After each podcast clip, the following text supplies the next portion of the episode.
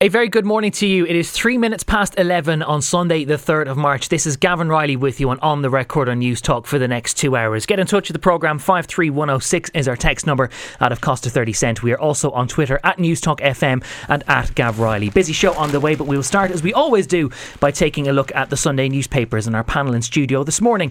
Niamh Lyons, political editor of the Ireland edition of the Times. Good morning, Niamh. How are you, Gav? Um, Averil Power is the chief executive of the Irish Cancer Society and a former senator. Good morning, Averil. Morning. And Shona Murray is Europe correspondent with Euronews based in Brussels. Good morning, Morning, Shona. Uh, thank you all for being with us this morning. Uh, a quick tour of some of the front pages. The Sunday Business Post understandably has quite a lot uh, inside its pages about the uh, the culmination of the legal challenge taken by Denis O'Brien against him, uh, resolved in the High Court on Friday. Uh, quite a lot of extensive coverage inside, and we'll come back to that in a few minutes. The front page story, though, pressure mounting as construction workers lodge a 12% pay claim. Cost pressures across the economy look set to rise as construction workers have lodged a 12% pay rise uh, claim over the next three years in a move which could add to the spiralling cost of the National Children's Hospital and the price of building larger housing schemes. That is, of course, great news for the government and everybody concerned. 1.7 billion and counting. Uh, front page of the Sunday Times also deals with that High Court case. Now, O'Brien tried to throw out the jury in lost libel case. Mark Tighe reports. That Denis O'Brien tried to have the jury in his defamation case against the Sunday Business Post discharged after the trial judge referred to the businessman's notoriety in an opening speech. In his initial instructions to the jury, the judge, Bernard Barton, said that O'Brien was entitled to be treated like any other citizen, but, quote, because of the notoriety attached to him, it was inevitable that there would be media coverage of his defamation case against the Post. Um, also, uh, underneath there, a mystery 33 32,000 euro gift to Revenue. Revenue has received 62,500 euro in anonymous conscience money payments over the past three years, including a single bank draft made out for 32,500 euro. The thing that strikes me about that is that if it's all anonymous, then no one can cite that as grounds for a settlement afterwards. Um, Sunday Independent front page, a, a really in depth story, uh, a piece written by Jacqueline Connolly, who is the sister of Clodagh Hall. She has written an extensive piece inside the paper. And the front page story that's based on it is that Alan Hall was seen driving his car close to the school where he was deputy principal in the quote very early hours after he murdered his wife Clodagh and their three boys. Her family have been told in a powerful and moving account published exclusively in today's Sunday Independent. Clodagh's sister Jacqueline Connolly reveals for the first time that a local man told her that he and another person saw Hall driving near Castlerahan School in Cavan in the early hours of August 29th, 2016. We'll come back to that again in a few minutes' time. Front page of the Mail on Sunday. My suicide attempt after PAC mauling. This is a story about how Angela Kerins has uh, seemingly written a new book where she discusses her attempt to take her own life after her encounter with the PAC, which of course was also uh, the matter of some court discussion this week as well. Uh, the Irish Sunday Mirror. Husband charged with Kathy murder. The husband of a mother of three found stabbed to death appeared in court yesterday, charged with her murder. Kathy Ward was discovered in her home uh, in Dublin last week. Uh, the solicitor says the 51 year old client uh, has been, excuse me, turning the page, assessed by a doctor while in custody. Uh, he has been remanded in custody until an appearance at Cloverhill District Court next Friday. Uh, and finally, for now, the front page of the Sunday World uh, Loot to kill. Gardaí to follow the money trail after Troy's bagman is murdered. Uh, hit may be a link to a vicious West Dublin feud that's claimed four lives. So, uh, plenty in the papers, but we will start with the, the story that's dominating uh, a lot of the coverage, and that is the conclusion of Denis O'Brien's unsuccessful libel case against the Sunday Business Post during the week. Uh, Niamh Lyons, your thoughts on it and the coverage in the papers today? Yeah, very interesting coverage. There's actually a lot to chew over for the government if they're reading it today. And as you said, I think the Biz Post probably stands out as you would expect. Um, Eoin O'Dell has a very interesting piece. Um, about whether or not this should ever have reached court. Um, and if the government were minded to kind of sort of review um, the process I think it's it's it would be interesting to see whether we should give the press council a stronger role. There's always been talk of how it's been you know, kind of toothless in the face of these kind of actions. But should parties be forced to sit down and mediate um, before things get really, really expensive? I mean, as everyone knows, a day in the High Court costs you about hundred thousand euro, and it's an it's a total gamble. It's a roll of the dice as to whether you know you're uh, going to come out the winner or the loser, and then be lumped with all of these But costs. the reason why he's raising this theme is because it doesn't appear that in this instance there was any attempt to try and mediate through the press council. That it was a case of immediately going down the judicial route. Yeah, and obviously, if you can afford to do that, as we know the uh, billionaire Denis O'Brien can, then it seems that the likes of, of, of someone of his wealth has greater recourse to the courts than, mm. say, another individual. Mm. Now, I think the other issue here is um, should these cases be heard in front of juries? We only heard during the week that a massive payout of 10 million euro was reduced down to 250,000 in mm. another case because that was a figure arrived at. Now, I have to say about this particular jury, um, they really seem to have, have given it a lot of thought. It often worries me when I see uh, libel cases reaching court that the question is never asked about what we want from society. It always seems that, that that that people are primed to kind of believe that if someone is suing, they must be right, and that's an easy trap to fall into. But the question here is: Should a newspaper publish something that is of value and interest to the people and the public reading it. And if you're talking about a bank that was bailed out mm. uh, with taxpayers' money, then who was borrowing from that bank at that particular time was absolutely of public yeah well I, I, do think there's there's definitely a, a, a line to be drawn or to try and, and to crystallize the difference between what might be you know an unfair commentary around someone and what is clearly an editorial decision. But but on the point you make about whether there should be juries I think some people would say okay you could point to the Kenmare Resources case and the, mm. the jury arrived at the, the total of 10 million euro but at the same time, by their nature, are uh, trials about libel and, and, defamation. Is it not ultimately whether your average reasonable person sees a person as being defamed, and therefore there yeah. has to be a jury involved? And look, the only courts in this country that don't have a jury are the special criminal courts, the ones that hear the most extreme cases of mm. violence where juries might feel threatened. Um, the only difference here is, I suppose, when you're balancing someone's reputation, can be very difficult for a person sitting there to not themselves feel aggrieved and feel feel like, well, I'd hate to see my name in the paper. But Eoin O'Dell makes the point that in the United States, this would never have reached the court because people who are kind of well known uh, public figures like Denis O'Brien almost have a higher, uh, they're, they're sort of hold to, held to a higher account. So they, they would expect to have this type of talk about themselves in the newspaper. And I suppose the other issue here is the chilling effect. The idea that perhaps there was, and we know from the evidence given by Tom Lyons and Ian Kehoe, that there was a conversation about potentially leaving him out of this coverage. And the way they looked at it was, well, look, you know, he is uh, one of their biggest borrowers. He belongs in this group. Um, you know, if we were to leave him out, would we be doing the public a disservice? It would have been easier to do it. Uh, so, is that conversation happening across newsrooms across the country just for an easier life? Possibly. That's not a situation that you want. But I have to say as well, Gav, you know, the the issue with Denis O'Brien's name, if you take, for example, the case that's coming back up again in Supreme Court next week. Mm. Um, yeah, this is the, the ruling on Tuesday. His, his, challenge against the clerk of Dáil Éireann because of how there was no disciplinary action taken against TDs who discussed his private banking affairs on the floor of the Yeah. Now, his name has been mentioned more than any other private citizen's name in the Dáil he's become kind of the bête noire of the left. And people need to be really careful about throwing somebody's name around like that um, because it almost feeds into this idea that perhaps he is getting undue uh, public attention on these occasions, that he's being pulled into things that he doesn't necessarily believe he should be. So, we're going to be talking, and I know a bit later about Angela Kerins, but mm. this is also about politicians taking responsibility in that regard and making sure they're not just throwing names around. It's a huge privilege to be allowed to name someone um, and to essentially uh, uh, you know, have absolutely no way of being sued yeah, after. A, a, privilege which we thought until a few days ago was something that the courts had absolutely no right to intervene in or mm. to cast judgment on at all. Um, Shona, anything that strikes you from the coverage today? Yeah, I mean, I'd agree really with Niamh. I think uh, part of the, I mean, it's Eoin O'Dell's piece again, like part of the idea of whether you have maybe that you have, this has to be a mandatory try, um, position where you have to go to the press council, a strengthened independent press council initially to mediate in these circumstances hmm. might deal with the chilling effect because part of the reason why you know uh, journalists uh, feel vindicated in this position is because of that sort of David and Goliath thing where somebody who has a lot of money can uh, take you to court and there you could find yourself you know closed or uh, you know your career coming to an end or you know from mm. a monetary uh, perspective but if you so, yeah, the, so, the, so there's a fear the circumstances of losing a case like that are so grave financially speaking exactly as, as the paper even says itself, the Sunday Business Post today carries commentary that says that the future of the publication would have been in peril if they'd been if they had lost that case. Exactly, and well, the chilling effect impacts not just in from a defin- defamatory point of view and libel law. It's anybody trying to exercise their rights in the courts because often uh, the average person doesn't have the money to pursue, uh, you know, legal co- recourse in the courts. But when it comes to um, this situation, if you had a mediation, then you may not need as much money, for example, and then you could defend yourself in that in that way. So that I think could be a re- one of the sort of solutions that comes out of this uh, situation.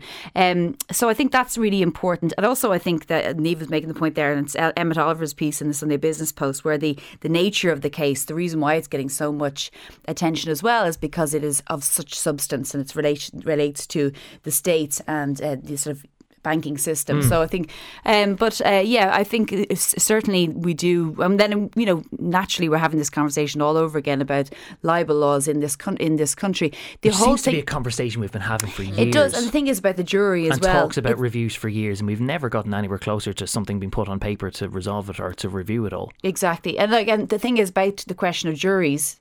You know, the, the law is in the in you know the in the mind of the right thinking person. Was this person defamed? Mm. So therefore, you do have to have the average person decide Mm. whether in their mind, um, you know, this was this amounts to defamation. And actually, the, and as Mm. Eve was saying as well, you know, the jury came back on several occasions uh, requesting you know confirmation on some of the queries that they had. So they did take quite a bit of time Mm. to consider the position. But it's unfortunate as well as the Sunday Times reports um, that the, the judge used such a Yes, you know, that- a, that- that a term, used cer- you know, notorious, which- which, is which does actually uh, paint Yeah, the and even the- in, the, in, a- in a negative light. yes, even sure. the dictionary definition th- There's nothing open mind. well. oh, there's nothing open to interpretation there. Um, and I suppose, though, Averil, that if you're talking about where, if there ought to be some balance or some review of all of this, the fact that the test is objectively whether a reasonable person believes that someone's reputation has been unfairly harmed means that if you always have to have that kind of jury aspect, then it's more difficult to make it mandatory to go to the press council first, for example, because if you go to a press council mediation,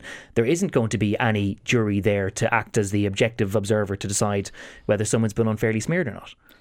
Yes, but then there are other areas of law where we have put in arrangements where people have to go to mediation or have to go to another body first. And one of those is in personal injuries cases, where, with very few exceptions, you have to go to the Personal Injuries Assessment Board.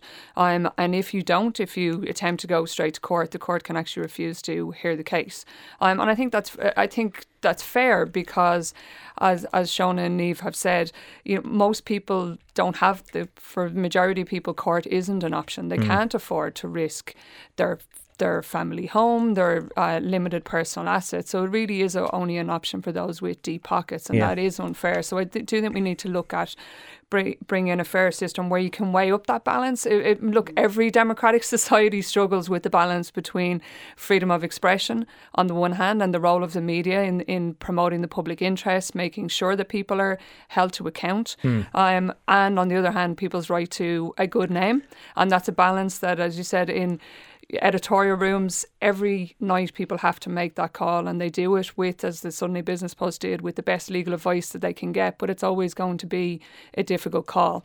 Um, and it's important that we have a system that ultimately, independently of that, can decide what's fair and what's right without having to go down go down the court route. And the other actually, I think Susan O'Keeffe's piece in the Sunday Business Post is quite good on the topic as well, because there is a perception out there sometimes that journalists can always universally take the approach of publish and be damned, which is not the mm. case at all, and that journalists are very keenly aware that the right to expression and publication is not absolute, and there's other things that have to be borne into the mix as well. And I think that's important as well in relation, like the other the other big story this week in relation to Oireachtas inquir- inquiries and Angela Yes. Kerins, hmm. because being a member of the Oireachtas is it comes with great privileges, but it also comes with responsibility. And I think it's really important that when people are using that parliamentary privilege and the right to name somebody in the in the Oireachtas, um, that you do it in a responsible way. And I think unfortunately with the PAC in recent years, it has a very proud history in things like the Dirt Inquiry, where it recovered a lot of money for the state and got to the bottom of that issue.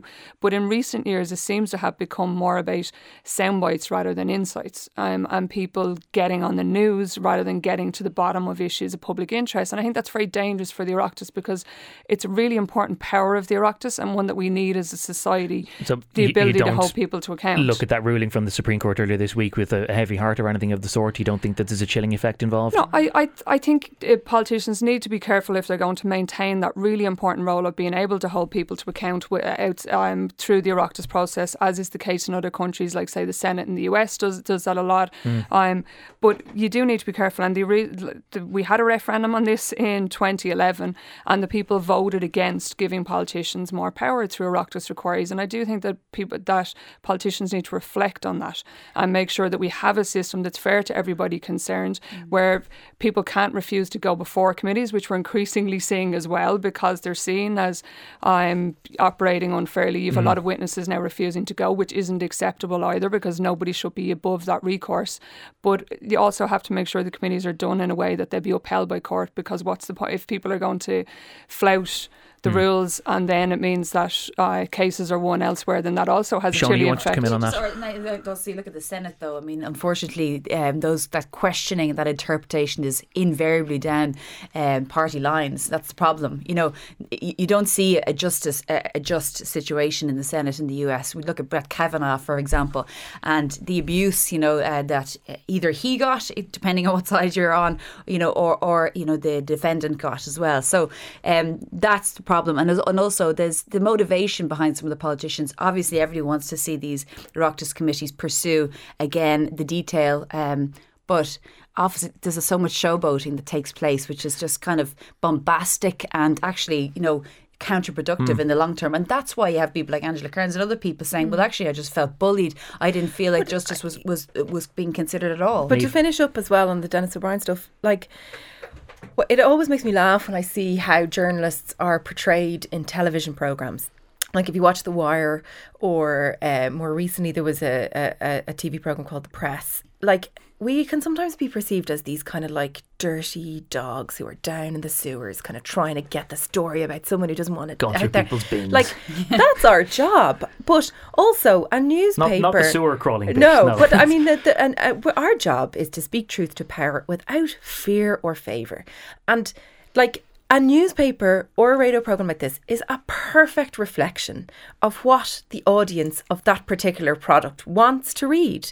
It's it's reflected in the pages that you know whatever level of importance say for instance today in the sunday independent it's all about um clodagh hall and her sister is writing a really harrowing piece inside that We'll we're going to be about that in a few talking about time. later and obviously there's huge interest in this case and some people might say well that's a bit macabre. Like why are we talking about this? It's an awful thing. It's it's about a murder suicide. But that woman is now trying to change the law to make sure that if this ever happens again that things are a bit easier for the people that come in the future. Hmm. So you know seeing the media as an instrument of change is the way it, in which to view us not as someone who is trying to kind of get their own back on a politician or a public figure or someone who they want to do down it's about reflecting what the public are saying and the public mood and the public anger um, and certainly i think during those banking inquiry years, you know, I used to go on to Vincent Browne's program a lot, and people would come up to me in the street and kind of like shake my hand and say, like, "Oh God." The public wanted heads on plates at that time. You know, around the banking crisis, no one could understand why people's houses were being repossessed on the one hand, and on the other hand, there was all this money for banks. People were losing their jobs, and yet the the most wealthy in society were seen as getting away But with when something. people want heads on plates, then isn't there the danger that the media can get caught up in that Yeah. frenetic bloodlust and that There- they start then demanding things that aren't is, but necessarily again, this is about reflecting back what people want to hear, and everybody has the right to defend themselves, and everybody has a right to their good name.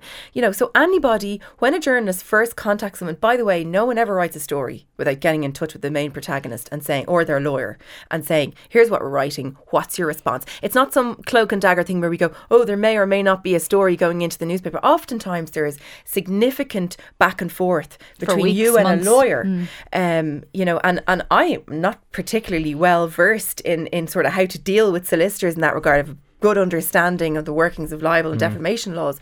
But you can get very, very bogged down before you ever even get a story into the newspapers. Everyone is always given a right to reply on these things. Uh, we do want to talk about that Clodagh Hall story that you do mention, that piece that's been written in the Sunday Independent by Jacqueline Connolly and some of the issues that it raises. And speaking of the media being agents for change, some of the changes that they're looking for. Uh, Gavan Reilly from Virgin Media News with you until one o'clock uh, this afternoon on Newstalk. 53106 is our text number. Back in just a moment.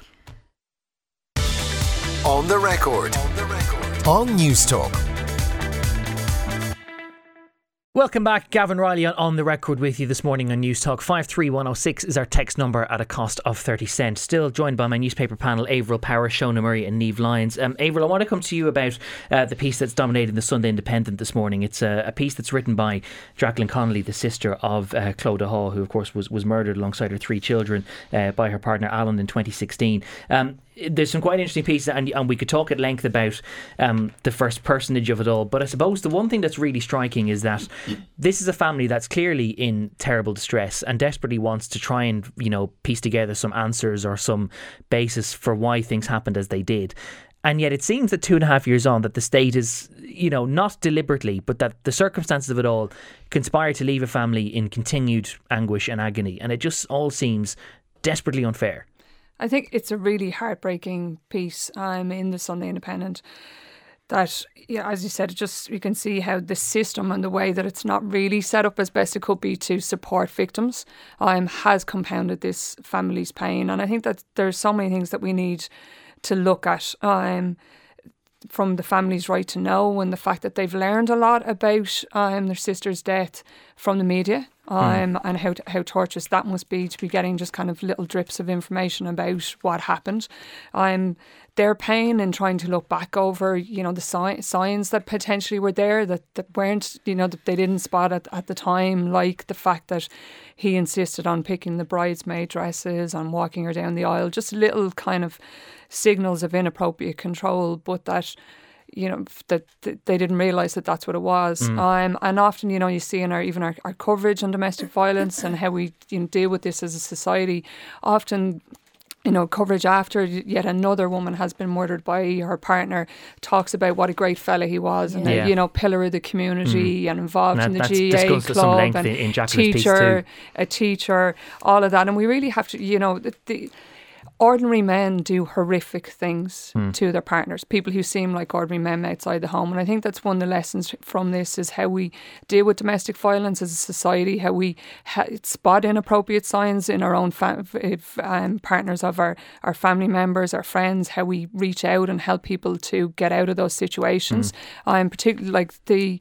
uh, uh, research would show that a woman typically is assaulted 34 times, 35 times before reporting it to the police. And yet we still don't have enough shelter spaces that when a woman leaves, she knows that she'll have somewhere safe for her, herself and her kids. Mm. Um, so I think all of those things are really important. And even just in this, like basic things like changing the Succession Act, the fact that his estate is uh, that their family assets have gone to his family and not hers. Mm. Um, because he was al- he was alive, he was the last one alive all of that. We need to just so many things we need to do to make sure we deal with this issue better and particularly provide better supports for families. Yeah, of course, this all became um, so high profile, not only, of course, because of the, the absolutely awful circumstances of the murder of, of Clodagh and of the three boys, Liam, uh, Niall, and Ryan as well, but also because of the social media outreach that there was at the time. The hashtag her name mm. was Clodagh, because mm. so much of the coverage um, focused on, you know, how, how Alan had appeared to be an upstanding member of society. And actually, Jacqueline's piece talks a little bit about that, that she says that the, the person the media turned to most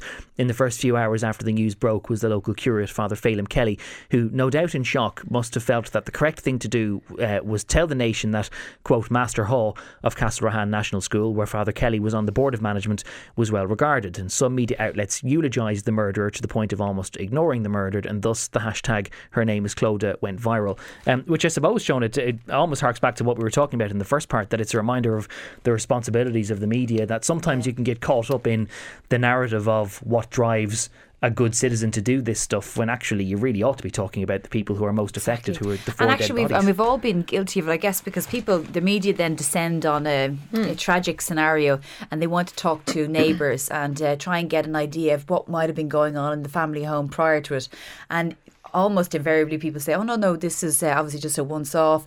they had uh, mental health issues, which uh, re- which you know ended up uh, in this in this scenario, and nobody actually drills down to the nature of the control that the that this man Alan Hall had over his family. And I think for anyone who hasn't seen that interview on Claire Byrne, I think go to the RTÉ Re- uh, iPlayer and watch it because I, I haven't been able to stop thinking about it since I watched it. Actually, I saw I watched it back on Tuesday night when I was away, and the detail, like as Ava said, you know, he decided what type of bridesmaid dresses her sister was wearing. He walked her down the aisle. He had control over everything. The mother and, the, and the her sister Jacqueline and Mary, the mother and sister, talked about how they, they never got to see Clodagh on her own throughout the years, but they assumed that she was happy. And then what I thought was really striking was um, when it became apparent to Mary, her mother, because Clodagh was supposed to, they were supposed to meet that morning, and she was late and she was never late. And if she was ever late, she'd let them know that she'd be 10 minutes late. And Mary drove to the house and immediately assumed that something awful would happen. Like, why would you? Um, I, I just couldn't believe it. Like, you never think because somebody is 10 or 15 minutes late and you drive to the house that the next Yeah. part is to assume that their husband has.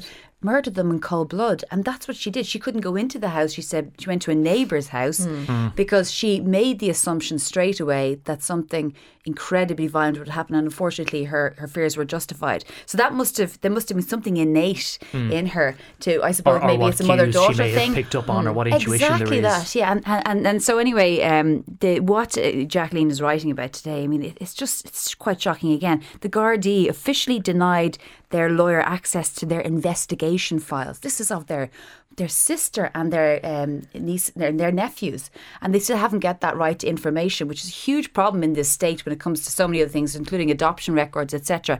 That's so patriarchal. And then the Succession Act, the fact that actually the Alan hall after he murdered in cold blood his wife, transferred uh, assets to him himself, so that his family have the assets, and they don't have, you know, and they her her mum and sister have no access to any of this. And another really astonishing part was that they decided in their uh, grief stupor that they would be, fam- be buried as a family. Yeah. Uh, and the next day, uh, Jacqueline and Mary realised we can't talk to Clodagh. Why is he in this grave? Yes. And they bid to have him exhumed naturally because they wanted to, you know, he was toxic in there. Yeah. And uh, and then they got abuse from a key, so-called keyboard warriors, trolls, saying, you know, how dare you? How dare Yeah, you make this decision? disturbing the grave The whole thing is just astonishing, and it's only 2016. It sounds like something that would have happened in the Yeah. in the 50s. You know, this man controlling and the patriarchal nature of the state. Yeah. But it's 2016, and actually, we're still fighting for all these things now. I was actually very struck by that moment and just how the the whole interview was extraordinary, but just how articulately they were able to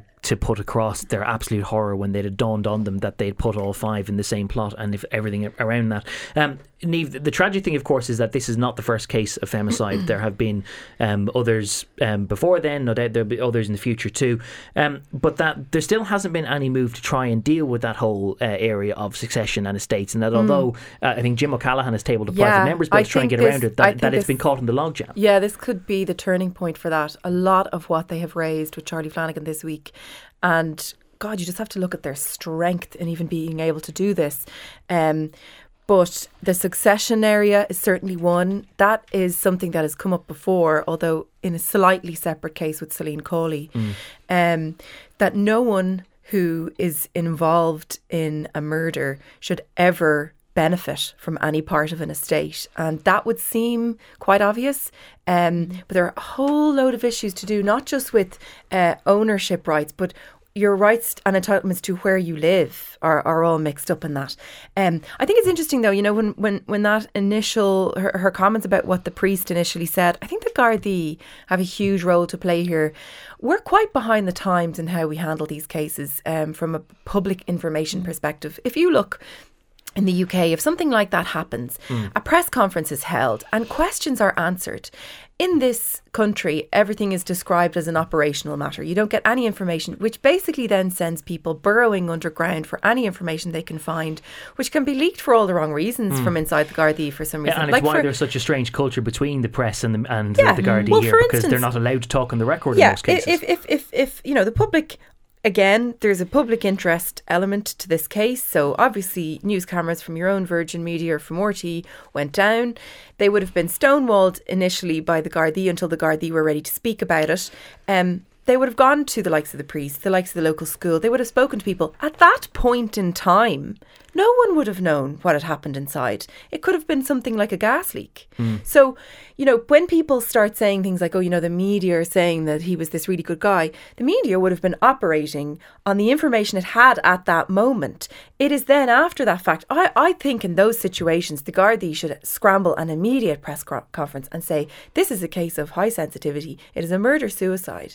And that is the vein through which the investigation will be but followed. We still make assumptions about the uh, mental health of Alan Hall, maybe in a sympathetic way, yes. and start applying, you know, um, oh, that this is just an individual case of mental health. and that family really do seem yeah. to be taking issue with the notion that that is even out there at all. It, as far as they are understood, that was a happy family, and even though there did seem to be kind of unusual behaviour, I'm not sure they'd pieced all that together. I think no. they mm. they thought that they were just, yeah. you know, a particular type it of is a cultural thing in this private. country when it comes to domestic violence, and the police have been sort of, or the Gardaí have been criticised and ha- you know rightfully over the years about how they deal with mm. domestic violence.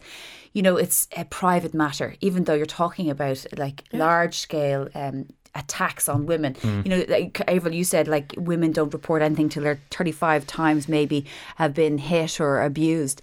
You know, you see women with, you know, broken cheekbones and serious violence a- against them. And the fact that and those patterns, like domestic, yeah, those patterns aren't examined after the fact. So in most other countries, there will be kind of case conferences or there are reviews of these type of incidents where everything that happened, whether there was any red flags, whether there were any signals, whether there was any interaction between the family family and either social services or any other authorities before. That's all looked into. And this country, we don't do that. And something the National Women's Council is and calling maybe hospitals and others should be yeah. it should be should be mandatory to talk to police or give some sort of reporting when they see a woman who's clearly in a situation where she's being abused, uh, present herself in hospital, but is clearly again chilling effect, mm. uh, too frightened to report anything against the perpetrator, which is generally her partner. Yeah, we, we have a couple of texts in about this actually, and a few people have made the point, which of course is a point that does need to be made that not not all ordinary men do this to their partners. One text uh, says that ordinary men do not do things like this. Ordinary men defend and take care of their families.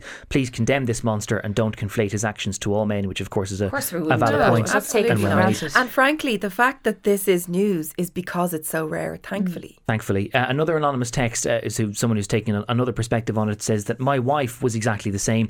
She planned most of my stag before our wedding and then became more controlling afterwards. It led to physical assault when I gave my female colleague colleague a lift to a train station without her permission after her car broke down one time.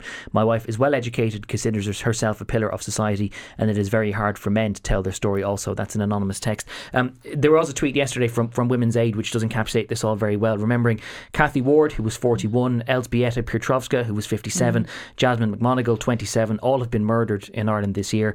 In two cases, men have been charged with murder, and in one, a male suspect is in custody. We must break the pattern of male violence against women. Hashtag femicide. Um, it is, of course, also for anyone who's affected by the discussion we're having, um, that the uh, the 24 hour Women's Aid National Free Phone Helpline is available at 1 800 341 900. That's 1 800 341 900. I hope that gentleman as well decides to speak to someone that text you just read out because that is totally abnormal behaviour and he should definitely speak to somebody about that. Uh, absolutely. And there are, of course, other listening services available too. Samaritans 116 123 uh, is also available for free 24 hours a day. Um, it is now 11.39, almost 11.40, which is possibly a record for how long it has taken us to get to Brexit, which I think we all to, should commend ourselves a little bit. Um, there has been a, a little bit of, um, not necessarily development this morning, but Liam Fox, who is the UK's International Trade Secretary, has been speaking to Andrew Marr on the BBC about a possible delay and what exactly the UK might intend if it were to delay Article 50 and delay Brexit. Uh, number one would be uh, if we had an agreement but we needed time to get the legalities done, to get the legislation through Parliament that gave effect to the change. I don't think, pause, really. what you might call an administrative extension, which I don't think anyone would no. disagree with. Uh, the second would be because we had no deal and we wanted more time to prepare the practicalities on both sides. Because we're not that. really ready for that at the well, moment, are we? There, there, may well, there may well be improvements that could be made to that. The third option would be that there was an attempt for us not to leave at all. Now, I think that's where you come constitutionally unstuck, because I think that to uh, attempt uh, to have a delay mechanism in order to thwart the process of Brexit itself is actually politically completely unacceptable.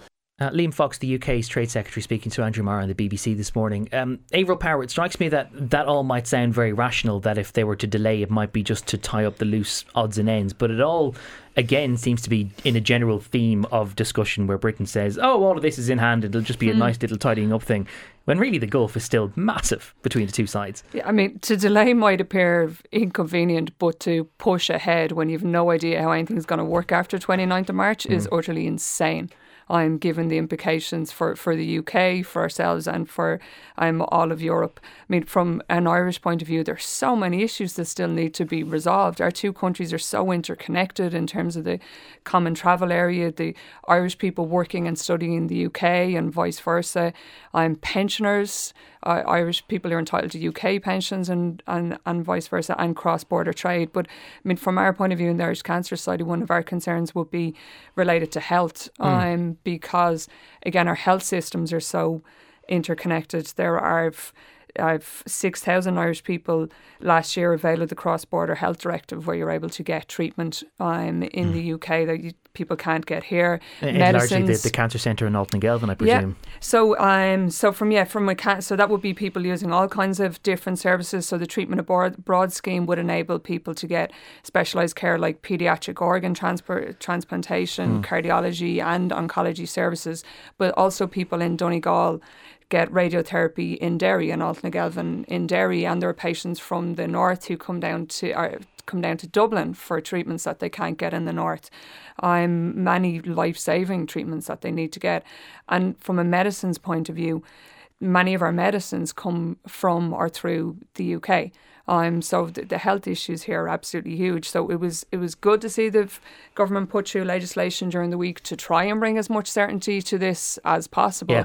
Um, but really, so much of it is is still so uncertain and is a real concern for patients. Um, Shona Murray, does it seem fair to you from, from Brussels that there's any sense of, of budging, or is this entirely now a case of waiting for the UK to meet their position? For budge on what? I mean, uh, even that comment there from Liam Fox, like, it's irritating. You know, you don't say that there might be a delay because of legislation when we when on the 12th of March they're going to have a vote and then another vote and then another vote and you think by the 29th of March you're going to have the legislation drawn up and passed. we thought this was going I mean, to be tidied up four months ago. Yeah. The other patronising part of that comment alone was he didn't mention the other elephant in the room is that the delay will have to probably be longer and will you have to uh, hold uh, European Parliament elections and he's not even telling the British public mm. look guys um, we may have to ho- um, have seats for 73 MEPs and fund all these elections mm. just to possibly leave if there's a second referendum. But he's not even discussing the reality of the situation on the ground. And consistently, and it's in all the papers again, Britain's still looking for changes to the withdrawal agreement that will actually end up diluting the backstop by saying, you know, we want it temporary, we want guarantees it's only going to be temporary. The backstop has to be permanent, guys. Like, I mean, as in, it, can only apply maybe for a temporary period until the future mm. relationship is agreed. But it can't be revoked. But in 15 years' time, they might need to imply the backstop again because you might have another government that says, actually, we want to move away from the EU further. And then the flags go up and the EU will say, if you want to move away from this free trade agreement we agreed, then we will have to apply the backstop. So, uh, you know, we're still talking about the idea that this backstop is going to apply for maybe 18 months. It's not. And I just find I it's still irritating that senior cabinet ministers are still not being truthful to the British public. Uh, speaking of our own senior cabinet ministers, Niamh, uh, b- very briefly, please. There's a piece in the Sunday Independent today that suggests that Leo Varadkar has now told our senior mm. cabinet ministers that if it is to be extended, it will probably be until the end of June, possibly because if you go beyond that, yeah. as Shona has said, there need to be European elections. But I'm struck that if they have, Britain hasn't moved much in the four months since there was a deal, then they're not going to move much in the next three. Uh, yeah, and I, I was surprised if Theresa May wanted um, to delay it any further. I think her whole modus operandi here, it's a strategy to bring people to the precipice, show them how bad it can get. Also, let's forget, we're closer to a soft Brexit now than ever because mm. Parliament is very unlikely to vote for a hard Brexit when it gets the opportunity. Now, it's likely that it'll vote down the deal, then it'll get another opportunity. The other interesting thing, as Shona said, MEPs are elected in May. We may have two MEPs that are then essentially put into cold storage, mm. as, it, as it's being called. Now, give me one politician on earth who isn't going to sue under those circumstances. So it opens up just a whole Pandora's box across Europe of, of, of issues in that regard. They might not sue though if they are paid for the pre- the privilege of not being acting MEPs. Well, you're not an MEP until you sit on, in in Parliament. So well, I'm actually the they wouldn't Very, very briefly, just Shona, like you're, you're, talking about Brussels, like the the who what are these MEPs going to be? Like, are they going to be like just a load of UKIPers, right? Yeah. Seventy three of them who, who aim to disrupt the European Union mm. when they get into the European Parliament. Brussels doesn't want that either, and that this Brexit thing is becoming such a distraction that the goodwill and yeah. the faith is at an all time low. It does present a, something of a natural deadline. Uh, we still have a little bit of uh, a few things to get through, so we're going to take a quick break. Gavan Reilly with you on on the record. Back with our panel in just a moment. On the record. On. On Newstalk.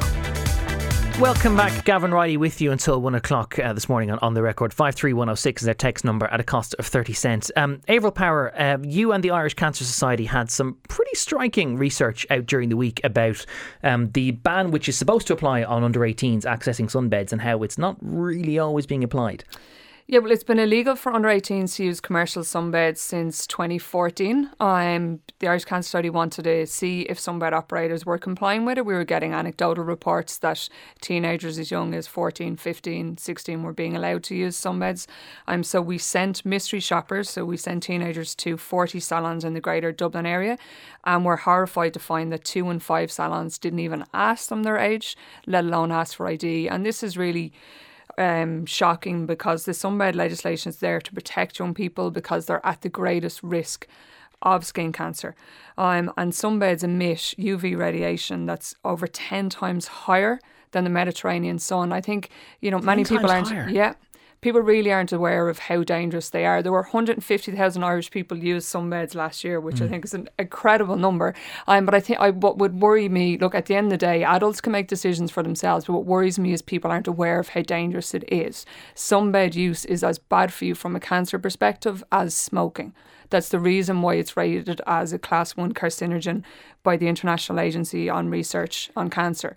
Um, so it's just it's really important that adults are aware that it's that dangerous and that young people are protected and the law is enforced so that if, if, if salons are breaching the law, that they're penalised for that. So then that's the question then. Then if the the law is already there and if it's not being applied, then how do you make sure that there is still that chilling effect, for want of a better way? Do you increase the sanction, or how exactly yeah, do you get I around that? I think that? there's a need to hire more environmental health officers, and the people who enforce the sunbed legislation are the same people who enforced uh, rules on sale of tobacco and, and alcohol. Um, and there simply aren't enough of them, so we need more inspectors going around, carry out inspections on premises, and tougher penalties. The current fines are only five thousand euro, and the our survey that such a high level of non-compliance would indicate that sunbed operators are not afraid mm. a of getting caught or B of being hit with tough fines, and that needs to change. Um, Daffodil Day is on March the 22nd. Have you have to give any thought to bringing it forward because of how climate change means that all the daffodils are out already and might not be around by then? Um, well, I think it's it's we, we always do it on the third Friday of March. And I think it's kind of it's a fixture in people's diaries all across the country. We couldn't make Daffodil Day happen without the thousands of volunteers in every village, town, community in Ireland that get out on the streets to raise money for people affected mm. by cancer. And it's such an important day because last year our nurses, volunteers, and staff helped thousands of people affected by cancer, but increased ma- demand meant we couldn't reach everyone in need. And we don't just want to provide an excellent service to some cancer patients, we want to be there for everyone who needs us. But our money comes, our funding, Gavan, 98% comes from the state, our 98% comes from the public. We only get 2% from the state. So we can't provide those vital services without even greater public support this Daffodil Day. Um, Shona Murray, you mm. have been looking at some of the coverage in the papers of the uh, the two nuclear skirmishes that might perhaps be breaking out. Firstly, obviously India, Pakistan, but Skirmish. obviously also the well, let's try and downplay it as, as merely a skirmish. But the summit in Hanoi earlier in the week yeah. between Kim Jong Un and Donald Trump, and how Donald Trump started out the week demanding a Nobel Prize and ended the week saying now just isn't the right time to denuclearize. I just think we saw an example of how dangerous uh, amateur Donald Trump is when it comes to navigating or maneuvering important geopolitics, like uh, such as North Korea, or even dealing with countries like Pakistan or India. I mean, if you look at the commentary that he gave at that meeting with Kim Jong Un, it, it, was blood boiling. You know, mm. his, he, I take him at his word that he didn't know about Otto Warmbier, the death of what, what the American kid. He has a habit of taking people at their words, doesn't yeah, he? well, when he wants, not not mm. not uh, not Michael Cohen, not Michael Cohen, but yeah, exactly. But um, you know, the, Otto Warmbier was a young kid who was sentenced to 15 years hard labour in North Korea. Was set, was then given back to his parents in an awful state where he died. You know, days later. You're talking about Kim Jong Un, who is a man guilty of crimes against humanity poverty, forced abortions, rape, starvation of his own people, and Donald Trump saying he's a great guy. His amateur nature when it comes to dealing with North Korea, he, he actually decided to have this summit without first negotiating with the North Koreans what exactly they would both get at the end of it. You don't go to an EU summit, never mind mm. a North Korean summit with a nuclear power, without deciding yeah, the beforehand the, guide, the already. Exactly, I they loved are. the irony that while Michael Cohen was giving his testimony, talking about draft dodger and chief Donald Trump, who escaped going to Vietnam because of bone spurs that were never even operated on. He's over in Vietnam, you know, pretending yeah. to, you know, be entitled to a Nobel Peace Prize. But actually, it's it's it's scary that it's kind of normalizing dictators now. That's kind of what he's doing. He's been, Putin he, with China, exactly. Erdogan, you name Korea. it, and that's the problem. Everybody thinks you know Trump is just a bit of a joke. Hmm. Trump is uh, denigrating the the world Democracy. order that has evolved since the since the Second World War, War yeah. and that's hugely problematic. We're going to have to leave it there, I'm afraid, Emma. We're completely out of time. My thanks to the panel this morning Niamh Lyons, who is political editor with the Ireland edition of The Times, Shona Murray, Europe correspondent with Euronews, and Averil Power, CEO of the Irish Cancer Society. Thank you all very much. Uh, just again, before we let you go for this hour, uh, the numbers again for some of those helplines. Um, Women's Aid, again, the free phone number 1 800 341 900. And also, if you are a man who has been suffering from domestic abuse as well, there is also a helpline run by Amen. That number is 046 9023718. That is 046 9023718. Back with more after this.